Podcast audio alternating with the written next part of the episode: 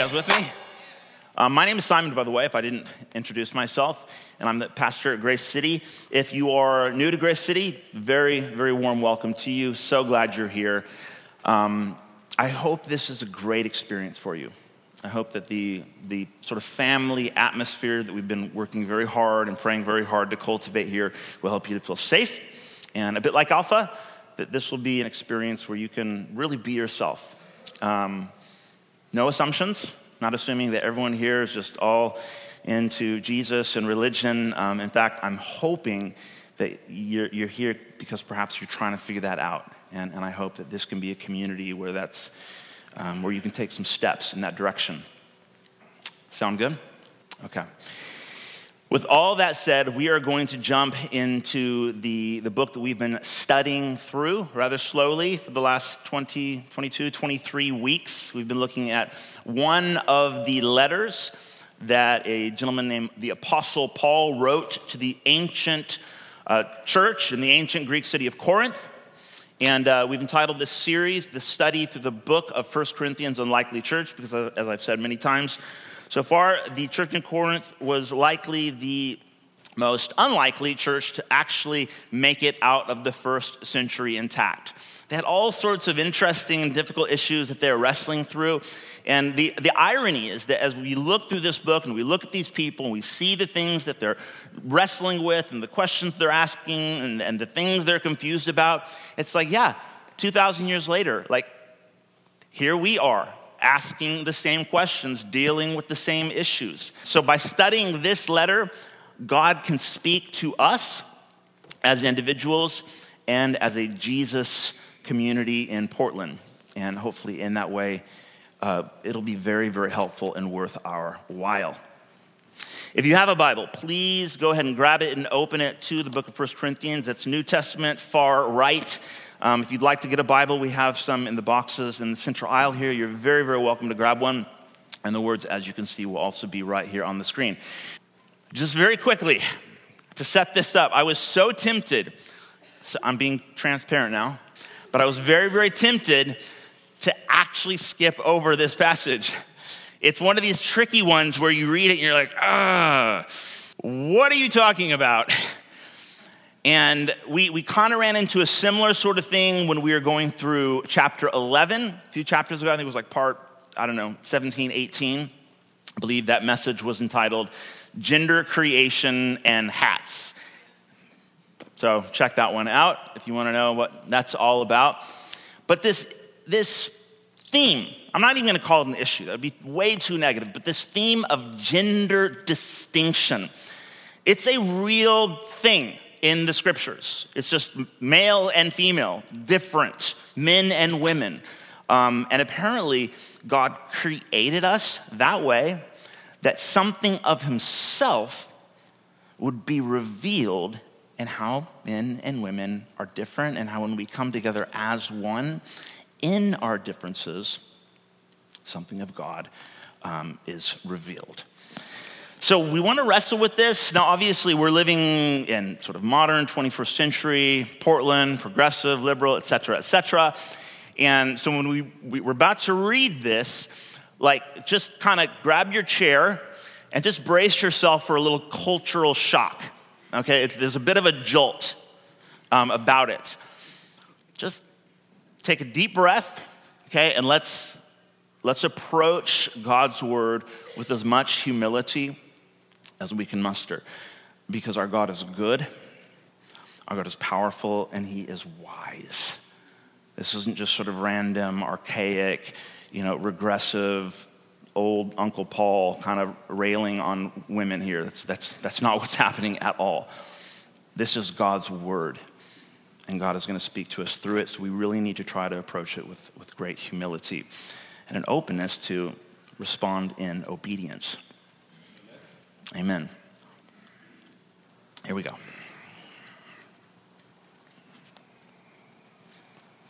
I'm actually reading out of the NIV this morning. 1 Corinthians chapter 14 verse 31. For you can all prophesy in turn so that everyone may be instructed and encouraged. The spirits of prophets are subject to the control of prophets. For God is not a God of disorder, but of peace, as in all the congregations of the Lord's people. Verse 34 Women should remain silent in the churches. They are not allowed to speak, but must be in submission, as the law says. If they want to inquire about something, they should ask their own husbands at home, for it is disgraceful for a woman to speak in the church. Or did the word of God originate with you? Are you the only people it has reached? If anyone thinks that they are a prophet or otherwise gifted by the Spirit, let them acknowledge what I'm writing to you is the Lord's command. But if anyone ignores this, they themselves will be ignored. Therefore, my brothers and sisters, be eager to prophesy. I do not forbid speaking in tongues, but everything should be done in a fitting and orderly way. Let's pray. Father, thank you for your word. And thank you for your spirit that who teaches us, who illuminates our hearts to be able to hear your voice through your word. I pray that in the next uh, few minutes or so, as we, we think carefully about these words, about your word, that, Lord Jesus, you would be revealed. And it's in your name we pray. Amen. Um, some general words before we dig right into the, the intricacies of what we're looking at here.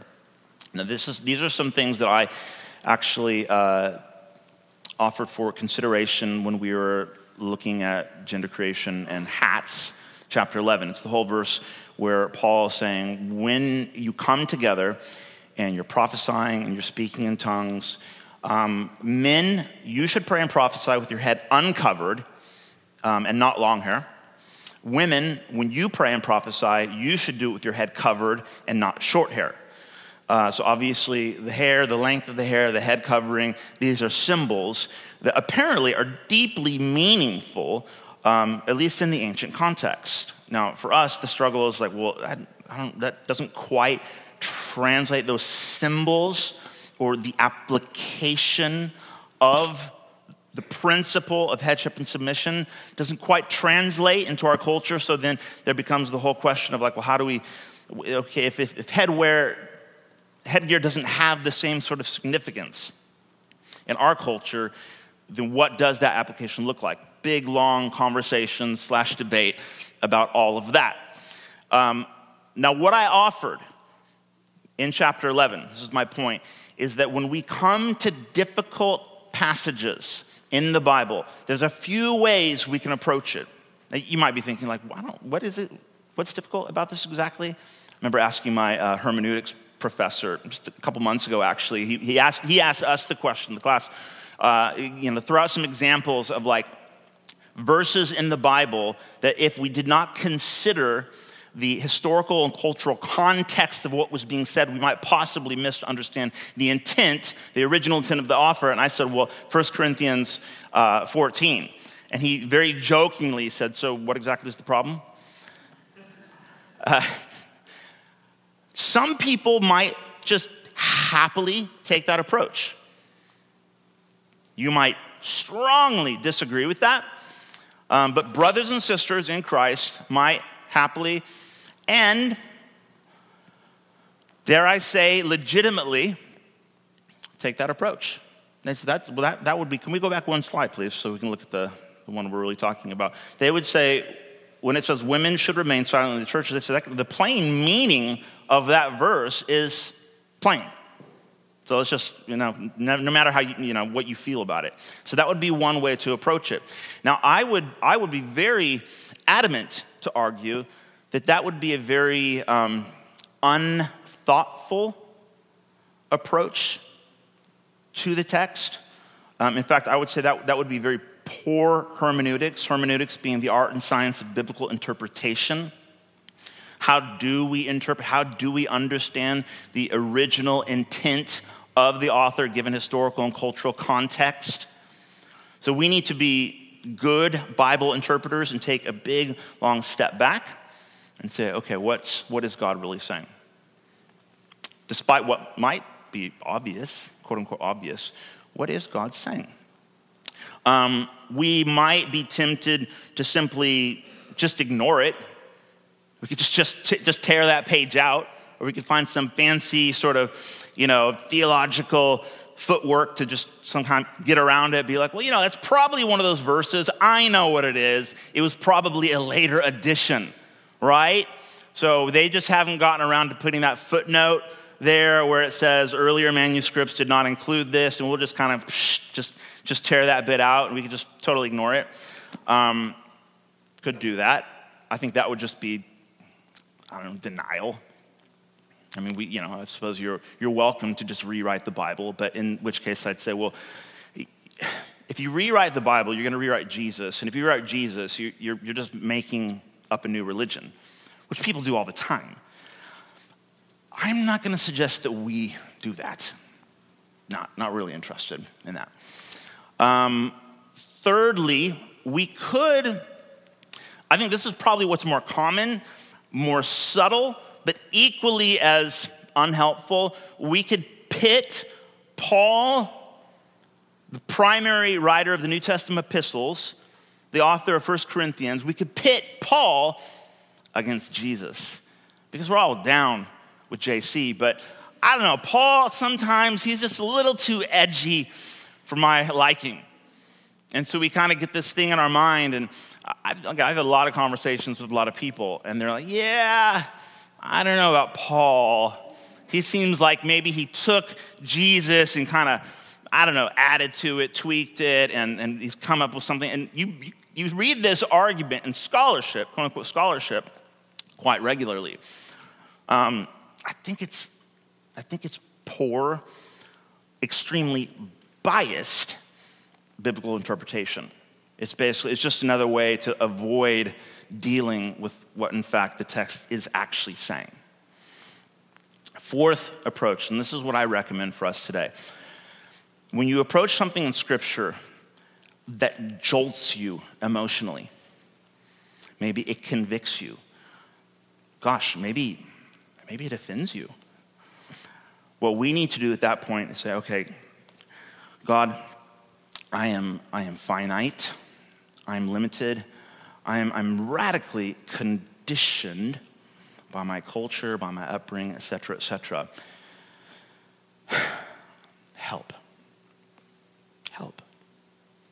An example um, that I, I, love to use is when Jesus, I think it was John chapter 6, um, he's preaching to the crowd, and he says something quite um, disturbing, I guess is probably the way I would put it, to, uh, to the crowd. And he's talking about if you want to follow me, you must eat my body and drink my blood. People are like, what?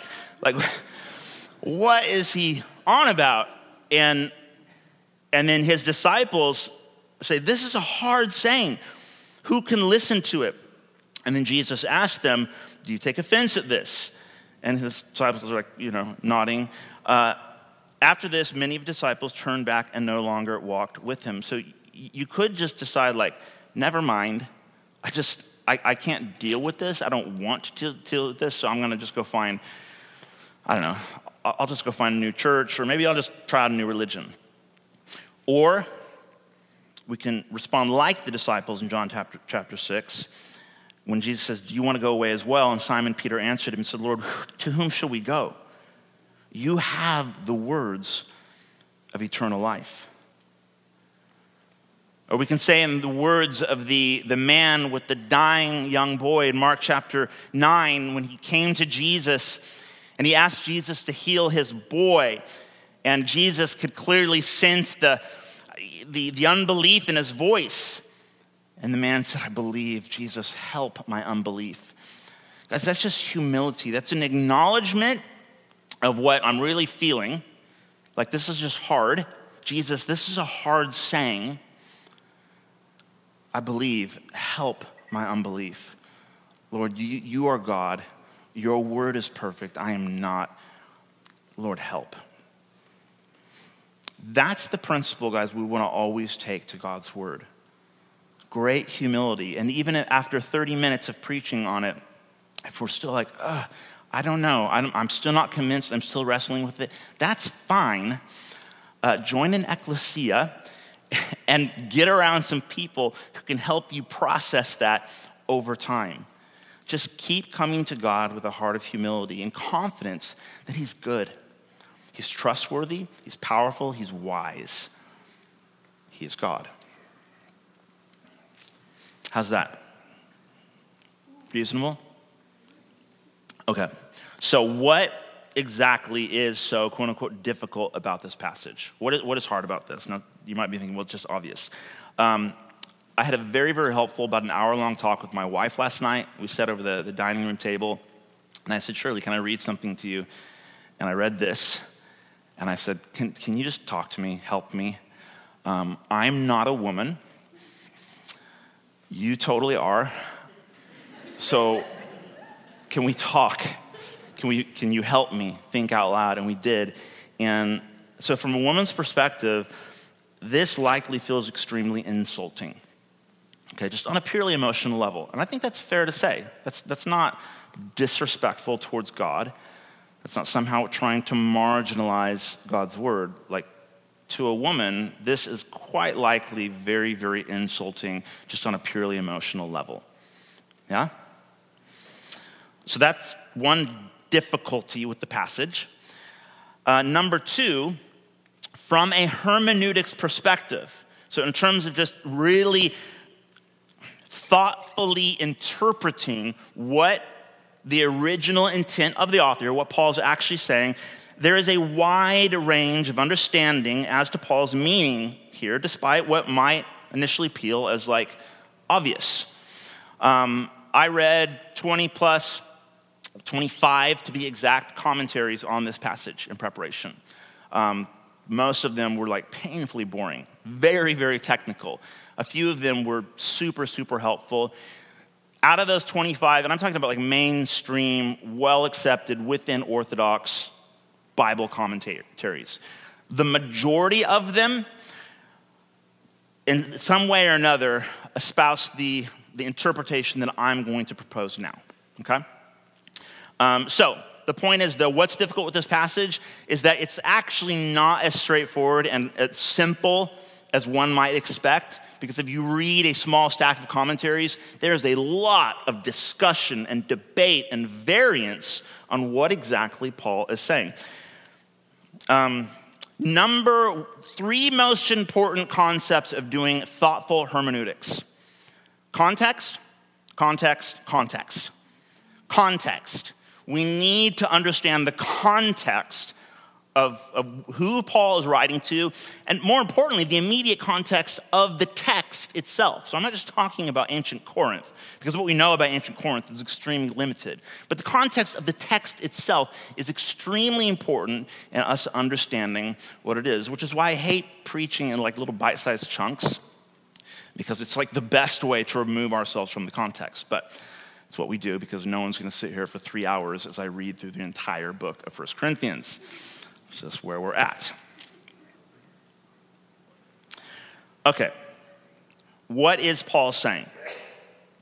First of all, in chapter 11, uh, verses 5 and 13, Paul has already acknowledged a woman's right to pray and to prophesy in the church, as long as they do it in a way that they're not disgracing their husbands i.e., headwear, length of hair, etc.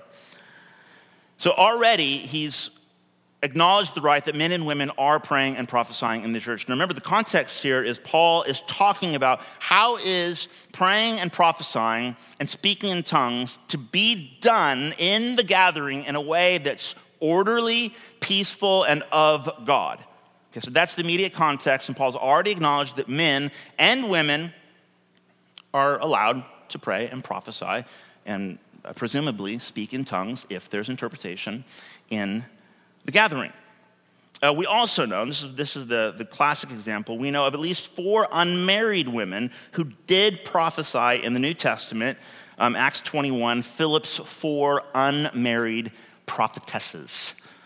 read Acts 21. It's very cool.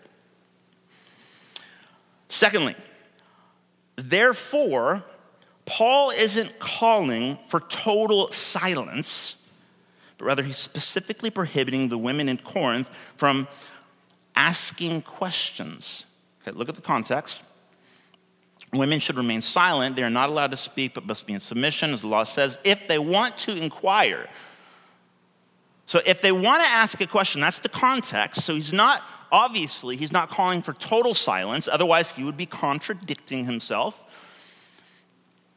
What he's saying is if a wife wants to inquire about something that uh, presumably their husband is saying, i.e., prophesying in church, that they should hold off, they should remain silent, and then have the conversation later on at home. So he isn't calling for total silence, but rather specifically prohibiting the women in Corinth from asking questions, presumably of their husbands, during the worship service. Thirdly, what questions? Just to be crystal clear, what questions is Paul referring to? And again, to be totally true to the context, the quote unquote inquiries that Paul is seemingly referring to here aren't just random questions, but questions to do with the weighing of the prophetic words. Remember, in the context here, Paul is articulating to the church what does an orderly church service look like, particularly when gifts of the Holy Spirit are being exercised. So, what does it look like when prophetic words are being shared, when people are speaking in tongues, when people are interpreting those tongues, etc., etc.? So, in the context of praying in tongues and prophesying, if a woman has a question about that or about the within the weighing or the judging of a prophetic word, if the wife, of a husband is like, well, hang on a second, like, uh, I have a question about that, or possibly even, uh, I'd like to weigh in on that, honey, darling. And what ends up happening is this it's this picture of wives basically challenging or arguably even like undermining their, their spouses in a public setting. So that, that could be problematic just like on many levels. Um, speaking as a married man, like that's just gonna we'll just have a wonderful conversation about that later on when we get home. Um, whether I were to do it to Shirley or the other way around, it's just not cool. Um, okay, one, two, three. What questions specifically and again, this, this could be an extrapolation, but it would seem that Paul is referring to questions, not just random questions, but questions to do with the quote unquote weighing of the prophetic words being shared in the communal worship gathering. Okay, let me point out a couple things here. Uh, verse 27 of chapter 14, Paul says, only two or more should speak in tongues, but if there's no one to interpret, then let them keep silent. In verses 29 to 30, Paul again says, Let two or three people prophesy, and let the others weigh what is said. While such a revelation is being spoken, let the others remain silent. So, twice ready, he's already commanded to certain people to be silent. Okay, so if you're praying in tongues, if there's not an interpreter, be quiet. If you're prophesying and you've got a revelation to share, wait your turn, be orderly, remain silent. Now, for the third time, now he's speaking specifically to the situation with wives wanting to question men, again, presumably sharing prophetic words, to be silent.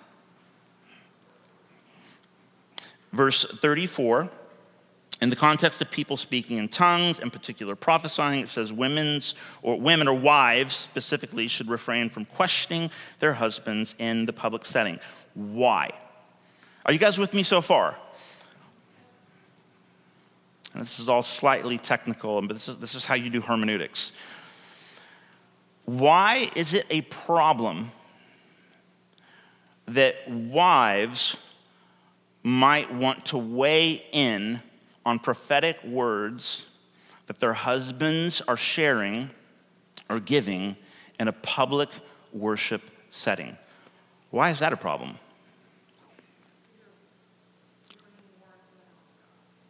Bringing what? War into the house of God. That's, that's a very strong word. Okay, let, let, me, let me nuance that a little bit. Because to do otherwise, particularly in the ancient world, this is important, we need to understand the historical context. In the ancient world, for a wife to do that would be a total disgrace. It, she would be disgracing her husband, is what she would be doing. Um, and yes, this would be sort of like marital war, as it were. Um, this would not be to uphold the sanctity of the marriage covenant. This is Paul's concern in chapter 14, and even more clearly, also his concern in chapter 11. Remember, the issue, if you were around for that sermon, wasn't so much head covering, that was the application. The principle that Paul was wanting to emphasize and make such a big deal about was that men and women, specifically husbands and wives, were honoring one another in a way that reflected the heart of God. That's what's happening here. We have plenty of examples throughout all of Scripture of women speaking and being spoken through by the Spirit of God. I don't think Paul's just having a bad day here, like just feeling slightly sexist and decides to throw in a little, little side rant against women in Corinth this day. If you track with Paul's train of thought, chapter 11, 12, 13, 14, on into 15, what he's saying, what's really, really important, that is the people of God come together, we worship God, we exercise spiritual gifts, we relate to one another, and especially husbands and wives and men and women relate to one another that actually reflect God. Because when you come together to worship God, this is not just like religious people trying to like kill time. We're here to reflect back to God Himself and to creation as a whole the glory of our Creator. When we worship God, when we sing songs, when we interact, when we prophesy, like Hannah did this morning, we do it in a way, not perfectly, but in a way that reflects the heart of God Himself. So, husbands and wives relating to each other in a public worship setting, oh, this is a really, really big deal. It's a really big deal because marriage, arguably, unlike any other relationship in Scripture, reveals something deeply mysterious and powerful about God and about the gospel itself. This is what Paul talks about in Ephesians chapter 5. It's a great mystery that reflects the very love of God and how he relates with us himself.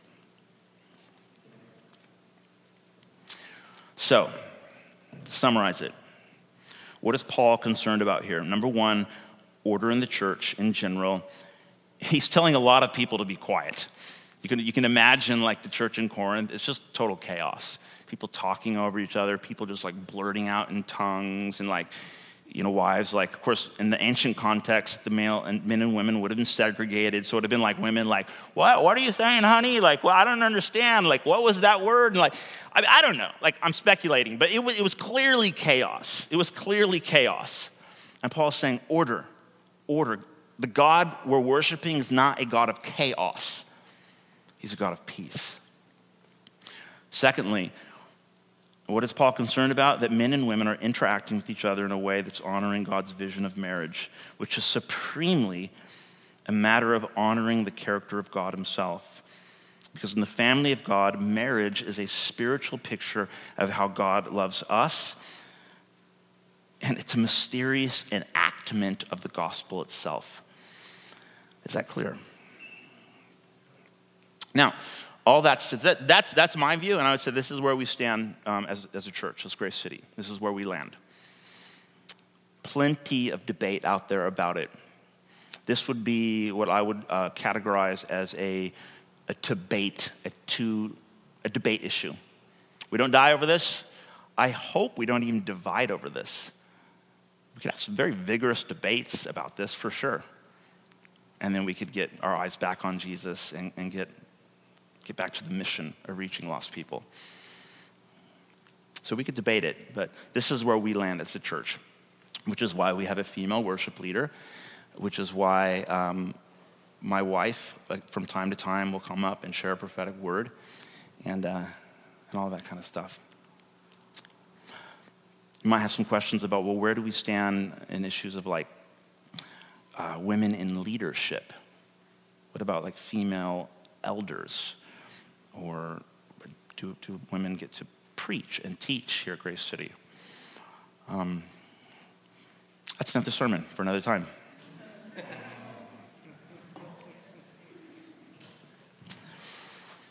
Let me ask this question How can we begin the healing process so that men and women can begin loving and respecting each other in a way uh, that does reflect the beauty of our Lord and consequently blesses the world around us. So I, I don't want to forget the fact that when we read this, many people, particularly women, might feel like very like insulted. Shirley described it. So my wife grew up in the wake of, of, of apartheid South Africa, where she saw firsthand black people um, being abused and, and injustice, radical, offensive, wrong, evil injustice. And she said, Simon, this, this is only an analogy, but this is how I would describe how I feel when I read this. It would be like, um, just to use a slightly extreme, extreme analogy, if like, if I was reading, if you were a black man in America and I was to read this and just erase the word woman and insert the word black person, I want all the black people to remain silent in the church. You'd be like, whoa, why? Like, this doesn't, this doesn't seem to align with the heart of the gospel.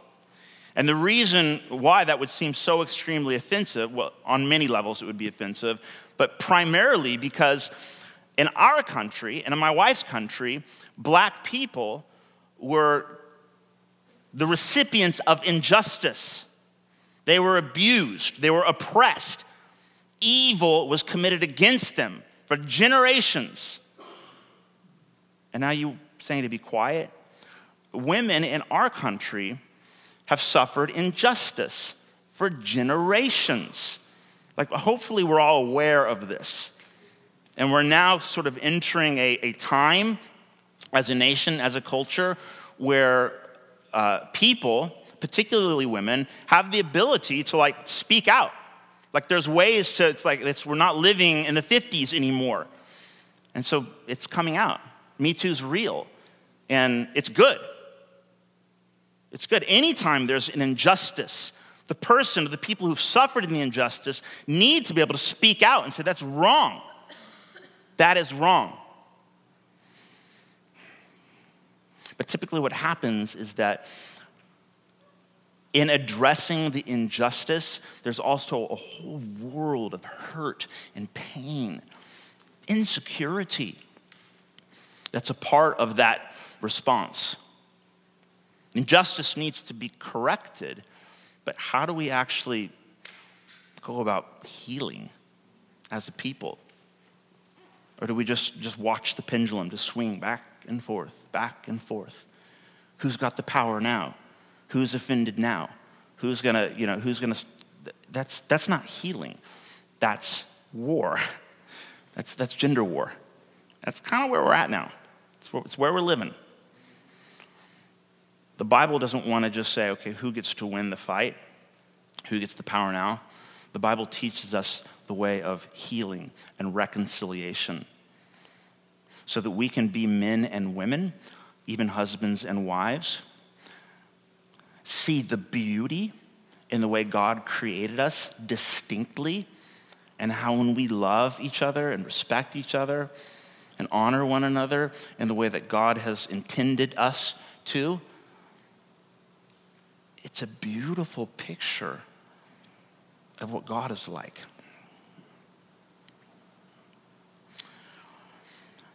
Where do we start? Let me just, I need to wind up, but let me share a few closing thoughts. We need to start with Jesus.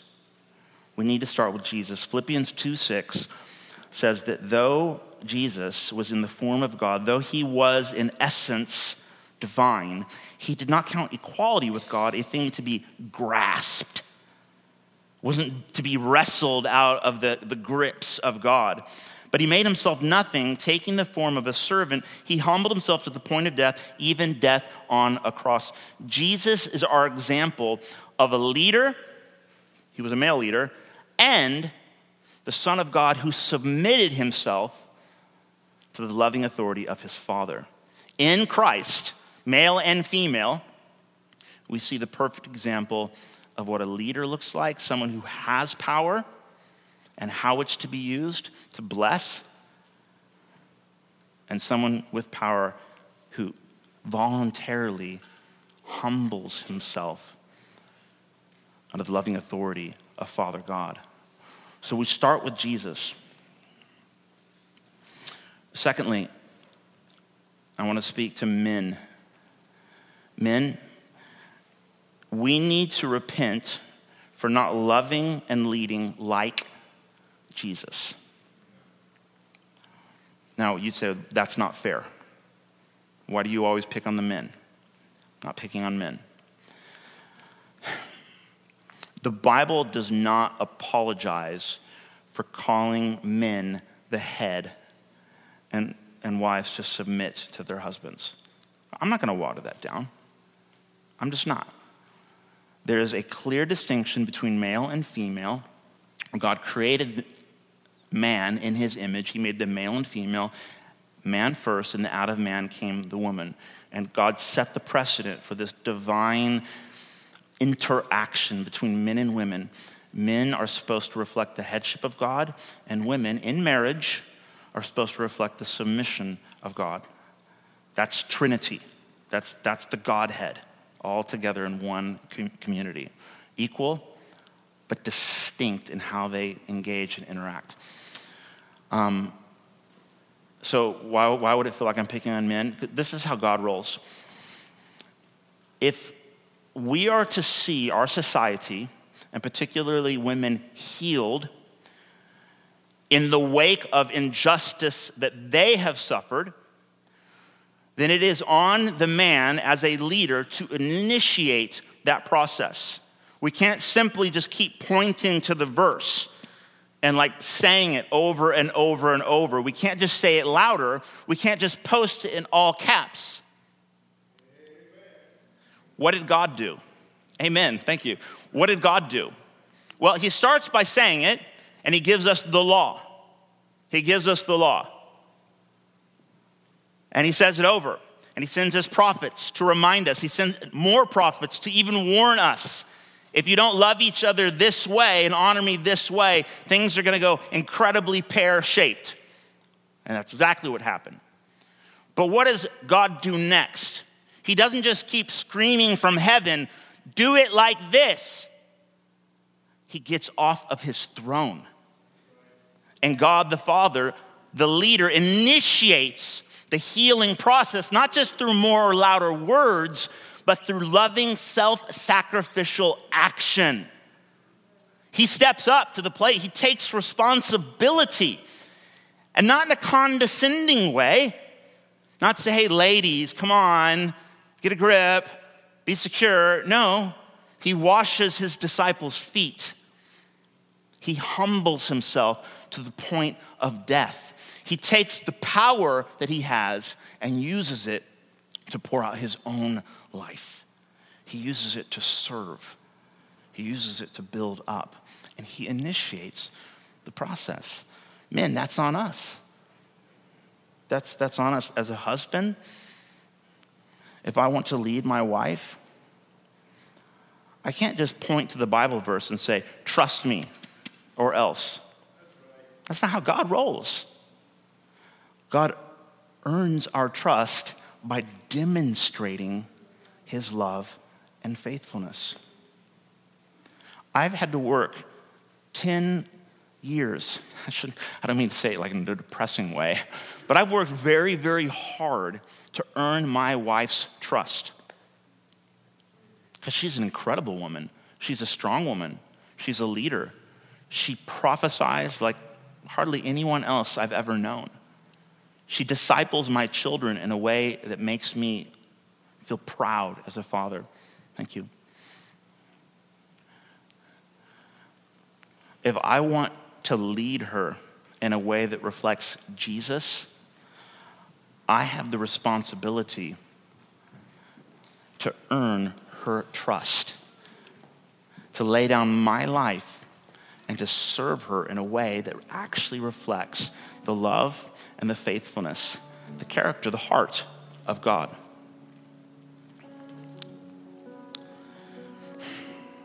Sisters,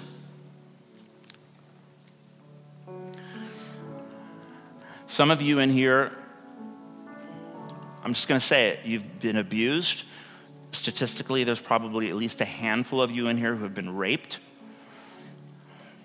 I know that there's men in here who've also been abused, for sure, which is why, men, we are the bride of Christ and we need healing in our own way. But today I want to speak to the women who've been abused. And I, I felt in my conversation with Shirley last night, just overwhelmed in my heart, that, uh, that confession and repentance is in order.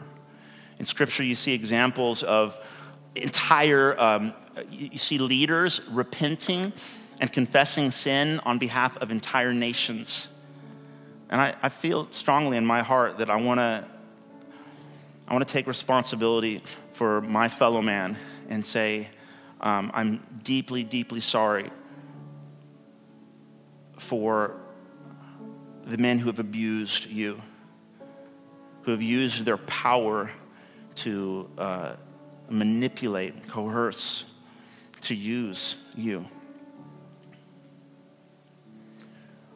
I don't know, I'm not trying to just stir up some big emotional moment. I hope to God that some of you have never had to experience that level of abuse, but I know some of you have. And wherever you're at and processing through that, maybe for some of you, you've never even been able to get the word rape out of your mouth because it's just, it's just too hard. You've never, you've never seen any sort of justice or, or retribution take place on your behalf. And I want to say, I'm so sorry. I'm so sorry for where men have failed uh, to use power that we've been entrusted by God to, to love you in a way that reflects Jesus.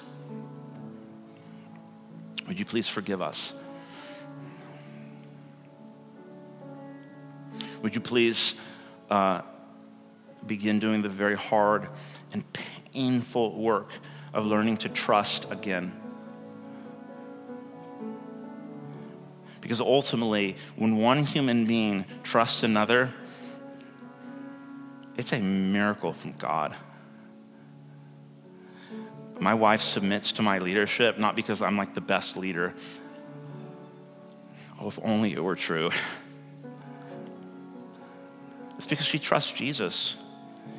And when we look to God's word together, we, we see things in here that are so challenging and so unlike anything else that you see demonstrated in our very broken, war torn world.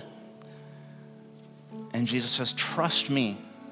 Let me teach you to love like I love. Let me teach you to, to submit like I submit.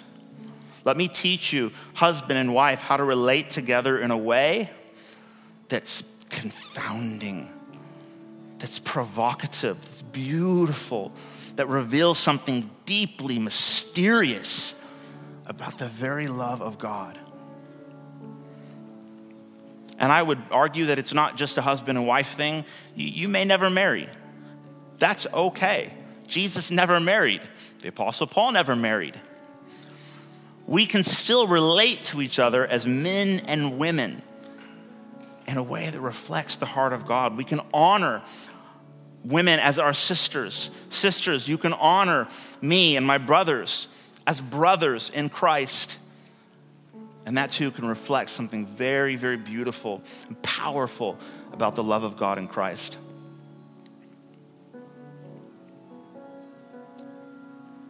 Can we stand together, please?